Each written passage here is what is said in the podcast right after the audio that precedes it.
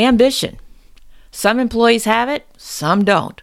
And while some managers fear ambitious employees, my next guest literally wrote the book on ambition and says they're really the key to your business success. This is Business Confidential Now with Hanna Hasl-Kelchner, helping you see business issues hiding in plain view that matter to your bottom line.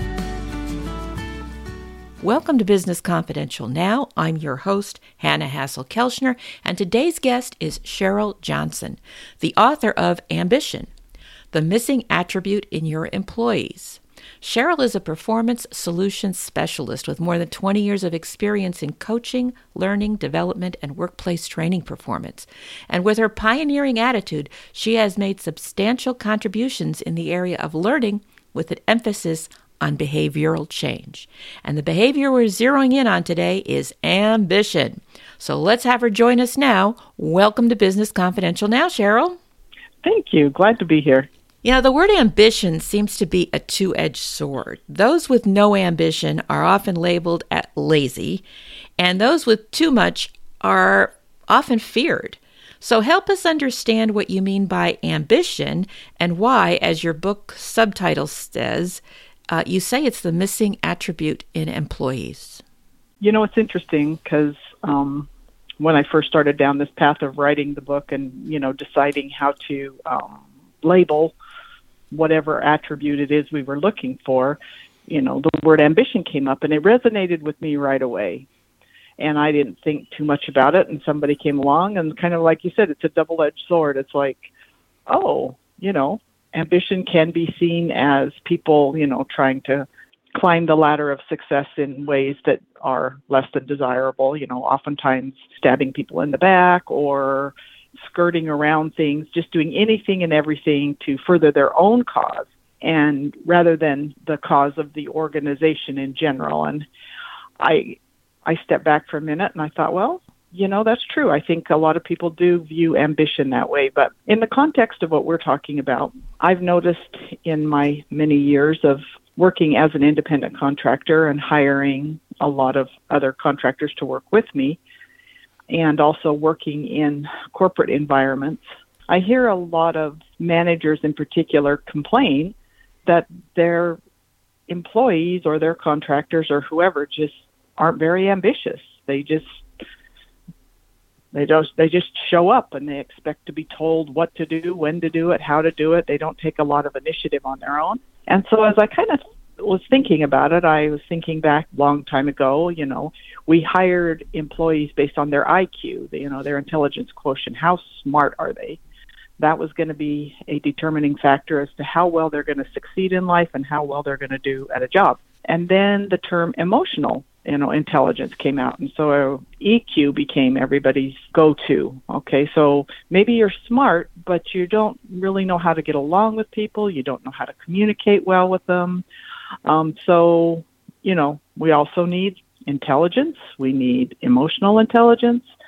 And that still didn't seem to be cutting it with a lot of employers and it was probably back in 2012, 2011, I started doing a lot of research, and there seemed to be five core skills that employers across the board, and there was a lot of research to back this up, and it's in the book, that talk about what they felt like employees were missing. And it was like creativity, team building, communication, resilience. Off the top of my head, I never can remember all five of them. But um, and so I kind of grouped all those into what I call ambition. If people are creative and they're self motivated and they work together as a team and communicate, you know, those kind of fall under the EQ umbrella.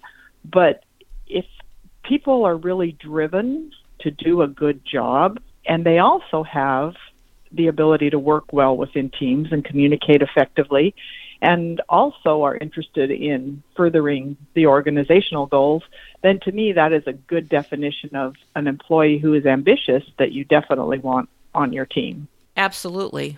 We, we want all of those attributes and, and maybe some problem solving skills there too. I'm just curious yes, thank you. that it seems like when somebody starts a new job, they start with great high hopes. They have ambition.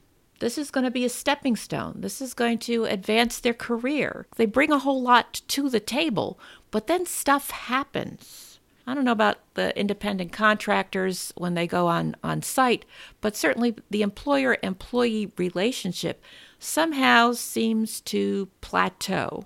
There are setbacks, there are disappointments on behalf of the employee, and they aren't always vocalized, verbalized, uh, or confronted, but people start to backpedal a little bit because they realize, you know, I don't need to put in this much effort. It's not being recognized. I can get by with 80%, 60%. They're doing their job, and maybe they're waiting for the business leader or the supervisor to tell them what to do because when they took the initiative, they got shut down.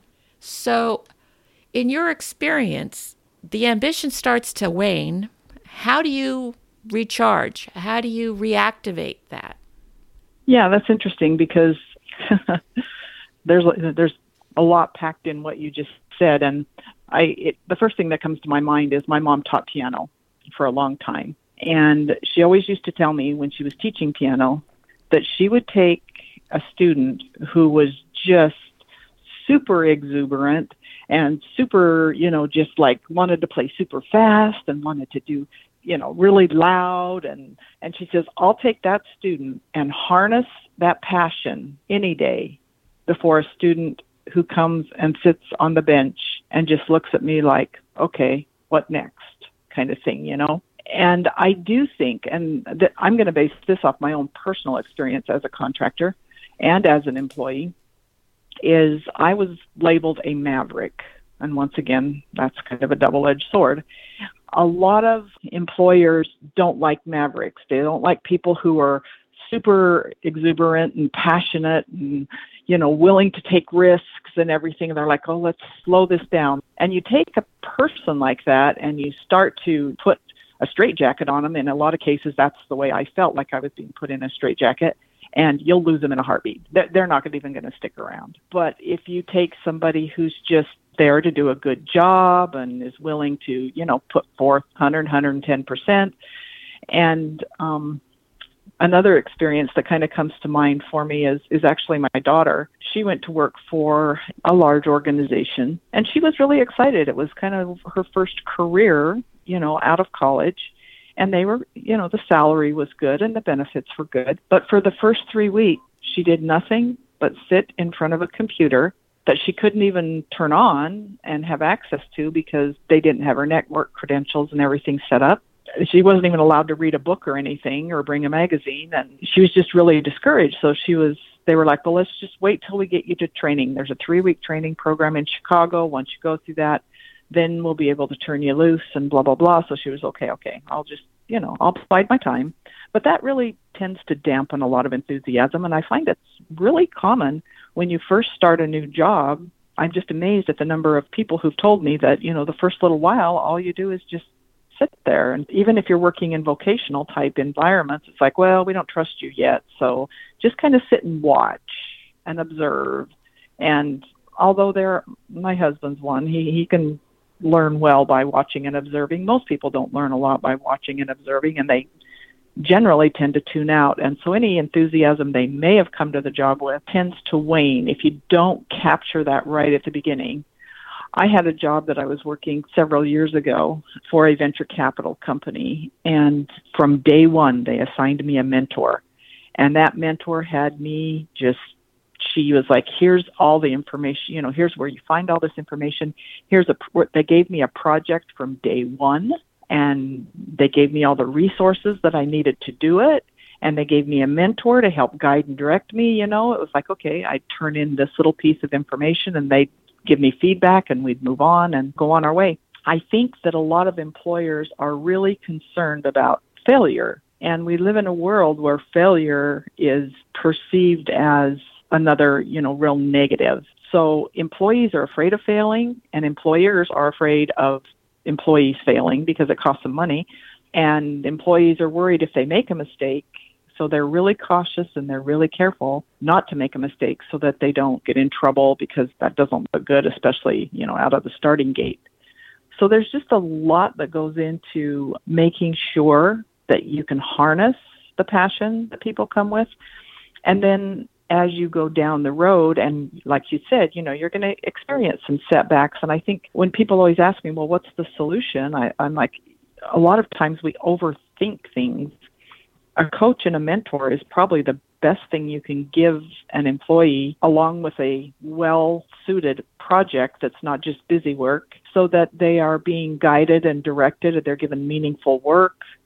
They have somebody you know that can give them immediate feedback and make sure that you know that any mistakes that are made along the way aren't too costly. Mistakes truly are a welcomed learning opportunity for both the employee and can be for the employer if they're harnessed and captured appropriately and remedied in a way that's you know positive.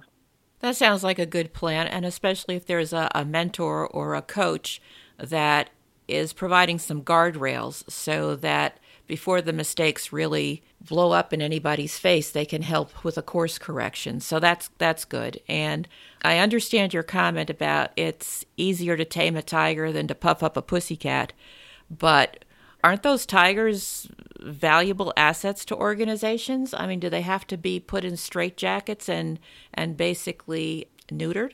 Once again, that's kind of interesting because it goes back to the concept of ambition and I'll dance around this rather delicately.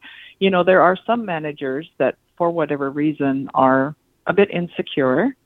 And so somebody who comes along and who is that tiger and is just a really go getter and they've got the EQ, the AQ, and the, you know, IQ, you know, sometimes that poses a threat. And so they kind of want to just not let them shine you know, and not let them do everything that they're capable of doing. And so, you know, there's a lot of those type of dynamics that go on in the workplace that are really challenging to manage. Taking somebody and helping them harness ambition or even develop ambition is much easier than navigating the dynamics in the workplace of a person who others may perceive as a threat.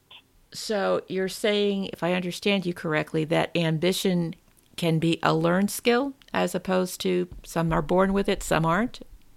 Definitely. Um, a lot of my experience goes back to my own. I always joke. I said the thing people like, where did you learn to be such a good trainer? Well, I was a mother and I had four kids, and each of those kids came with varying levels of ambition and varying levels of intelligence and, you know, all of that.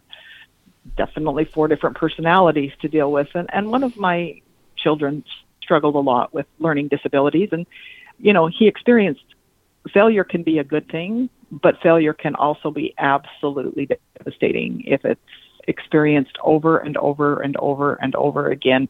And there's been no positive remedy to fixing it.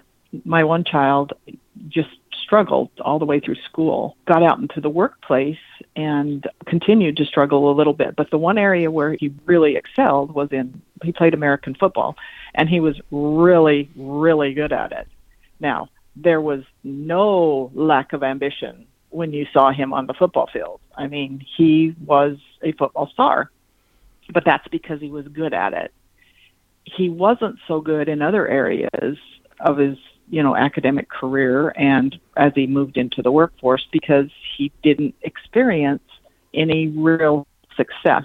And then through a, a series of different experiences with some various managers and that type of thing he worked in the vocational field they really helped him hone and develop some skills and gain some confidence. And the more confidence he gained the more ambitious he became and I have decided, and you know, my research and looking through all the data and everything, there really is a direct correlation between ambition and confidence. Sometimes we're too confident, but for the most part, you really need to hone and develop confidence if you want to take an employee who may be struggling once again, it goes back to needing a really strong coach and mentor, somebody who can really help them find their niche. What are they good at, and how can we just harness that and really help them feel good about what they're doing? You know, one thing I'm curious about concerning your book is the subtitle, The Missing Attribute in Your Employee. You called ambition the missing attribute. Do you really feel that so many employees are missing it? According to managers, that's this you know, in my book, I, I kind of outline a lot of the data. And like I said, it, it goes back to this one study in 2011 or 2012, maybe in 2010, I'm not sure exactly. Right in that time frame is when this study came out, and it identified those five key attributes, I guess what you want to call. I, I'm the one that grouped them all into one and said, you know, it's ambition. But over the course of the last 10 years or so, I've followed this extensively, and the more I study it, and the more, and as a contractor, I work in a lot of different environments with a lot of different managers. So it's not like, a, you know, my experience comes from working in one particular industry or one particular company. I just finished up a job not too long ago for a university, and I worked two years in that environment. And one of my jobs was taking college students, there was a group of five of them, and they were our interns and they were helping us in the procurement department and helping us with you know a whole host of different tasks and and things like that. The reason i ended up with them because i'm an instructional designer and uh you know I, I wasn't hired to oversee these five interns. It was because everybody else was frustrated with them. Everybody else was like you know these guys they just come sit at work put put their headphones on pull their hoodies over their head and you know, stare at a computer screen and don't get a whole lot done during the day. They don't ask a lot of questions. We give them projects. They don't finish them, you know, and my job, mostly because they were aware of the book I'd written, was like, those five are your project.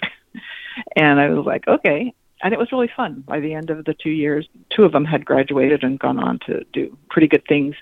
And there's been several contractors that I've worked with. Some have gone on and worked for Disney and other great big organizations and things. I won't ever say that, especially early on, that I was a great coach or mentor. They were definitely skills that I had to learn. And these are things I had to learn as a manager along the way, not just a manager of employees, but a manager of contractors. And a lot of the contractors that I worked with were college students. I hear it time and time and time again in the procurement department there was probably 15 to 20 people and there was two or three people that the boss deemed worthy of having and the rest of them were all kind of underperformers. And they'd been there for a long time. How did you break through this? With the five interns i had? Yeah or or any of the others where you know like you said oh. they're they're they're there but they're really not performing to their full capacity and the motivation has waned. They're doing their job, they're showing up, but that's about it. They're showing up. It started quite a while back. I started, I mean, I was off and onish employee slash contractor for a long time. And then probably in 2008 is when I went almost exclusively doing contract work. I stopped for two or three years and worked for a company. But during those years were the years that my oldest children were in college and they were all like, "Oh, mom, we want a job. You know, can we work for you?" Because you know they were pretty. My, my older three were pretty gifted and talented in terms of getting good grades and things like that. And oftentimes I would need writers and graphic designers and people like that. So I was like, "Yeah, sure. You guys want to come?" You know, instead of just giving money to my kids while they were in college, they worked for me. And my one daughter in particular was really pretty astute. I, I will admit, the first three or four years that I did this, I probably hired, I went through probably 10, maybe 15 college student contractors, and I was ready to throw my hands up and say, no, forget it, this isn't worth it. And she's like, no, mom, let's just sit down and let's talk about this. And she's pretty astute, like I said, in that area, and she really helped me put together some good policies so that when I would bring on new contractors, it was very clear what the expectations were because they were all super excited. They're like, "Oh, we get to work whatever hours we want," and I, I gave them a limit. You can only work 20 hours, but I don't care when you work. Just get the work done. You know, you have a deadline. Deadlines are deadlines, and uh, you know they they really struggled at first with the concept of deadlines because they just thought that they could work whenever they wanted. That they didn't have to have work done on a certain time period. So we really I so much of it came with her helping me outline expectations and policies up front and helping onboard them in a much more productive way and giving them the tools that they needed to be successful. But that it still took me several more years to really hone that and to really and that's what with these you know by the time I got to these five interns in the last couple of years that's really what it came down to even though they had already been onboarded by the time I got there, we kind of went through that onboarding process again. And we just sat down and clarified what the expectations were and constant feedback. I mean, we continually had meetings. At first, we had meetings every day. You know, here's your assignment. Let's go over it today. There's your assignment. You know, from there, the next day we'll go and just keep on that way. And then we got to where we were meeting like every week or so. It was a process. I I definitely came by a lot of this experience that I write about in the book through a series of failures and a lot of other people helping me figure out exactly what it was that was going to work and not work. So, setting the expectations so they understand here's the hard stops and here's where you got flexibility, here's where you don't. Because after all, you have to produce. Mm-hmm. I don't care what the the job is. XYZ has to get done somehow, some way and having flexibility as to how to achieve it is fine. But it also sounds like the feedback is where you were actually providing them with the reinforcement to help build their confidence on, yes, this is working, this is not. Let's course correct, let's do this, let's do that, until they got to the point where they didn't need your course corrections on a daily basis or guidance. They had more confidence and built their skill set to where they didn't need quite as much mentoring. Sound right? Yeah, and actually, I was really pleased at the end of one of the students' term with me. He was the one that came to the table with the least amount of motivation. But oh my goodness, he was, we were so successful at the end that he was teaching me a lot of things and we were having, you know, quite a bit of success with him along the way. That's interesting. So just the the collaboration, it sounds like you built a lot of trust and and helped this young person develop their confidence, which is great. I'm curious about as you've worked in this area of ambition and all that it entails, what do you recommend for the business leaders, the business owners that are listening? How do you hire for ambition? How do you find the right combination of skills so that you don't have the ruthless, overachieving, ambitious person, but not the bump on the log either that you have to puff up? A lot of that I think comes. I, I actually did a whole separate thing on failure, and there's a whole section in there that we talk about uh, about how to go through somebody's resume. And that resume doesn't necessarily have to be work history, can be school history. Just having people, instead of looking at, you know, exactly what they've done in terms of a job, talking to them on different levels about projects. You know, what did you do on this project? What exactly were your responsibilities? What what were you assigned to do, and what did you kind of take the initiative to do? And uh, there's just a lot of questions you can ask during an interview that can elicit that kind of thing. You know, we do a lot of behavior based interviews in our world today, and I think that's good. You know, talking about different situations, communication. Where have you ever been in a position where you feel like you communicated well? When was a time when you didn't communicate well, and how did you remedy that? And how have you solved problems? How have you solved problems using communication? And when have you demonstrated resilience? That's really a big one because if you can get somebody to talk about their failures, even if they haven't overcome them yet, if they can talk about them in a positive way that indicates that they understand that failure is a part of life, I oftentimes tell people when I talk to people, I don't want to talk about the trophies on your wall. I want to talk about the scars that you have because how you deal with those scars in your life is far more important to me than what you've achieved people who are naturally gifted in terms of intelligence or you know musical ability or athletic ability or something they can have a whole host of trophies on their walls for whatever reason. But it probably came easy to them. I i really don't care what comes easy to you. Um that's kind of harsh to say. We all have things that come easy to us. But t- talk to me about what what's hard for you and I don't want to just tell me briefly how you have overcome some of those challenges, but let's talk in depth about it. People, when I wrote that presentation on failure, they're like, oh, don't use the word failure. That's so negative. We don't want those negative connotations. I'm like, no, I want to use the word failure. Failure hurts, and it hurts bad. But it's those really painful things in our life that if we can learn how to, you know, harness them in a way that benefits us and the people around us, then I know you're the kind of person that I want on my team. Perfect. What do you think is the single most important thing that a manager, business leader, business owner needs to know about ambition? We think that people come with ambition, and there are some that do. There's no doubt. There's some people that just naturally are motivated, and I happen to be one of them. But I've dealt with so many people that aren't.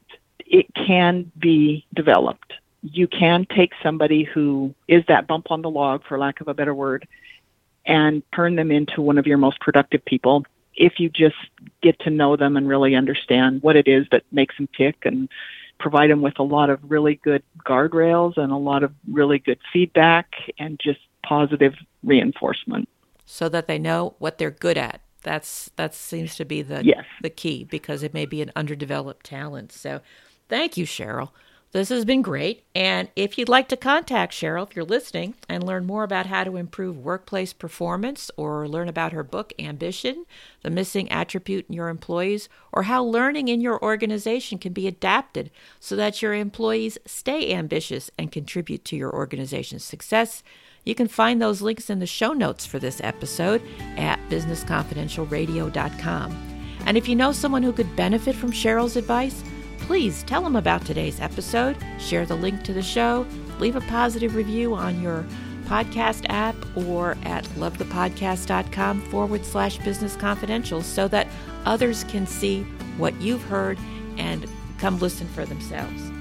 You have been listening to Business Confidential now with Hanna Hasl-Kelchner. Have a great day and even better tomorrow.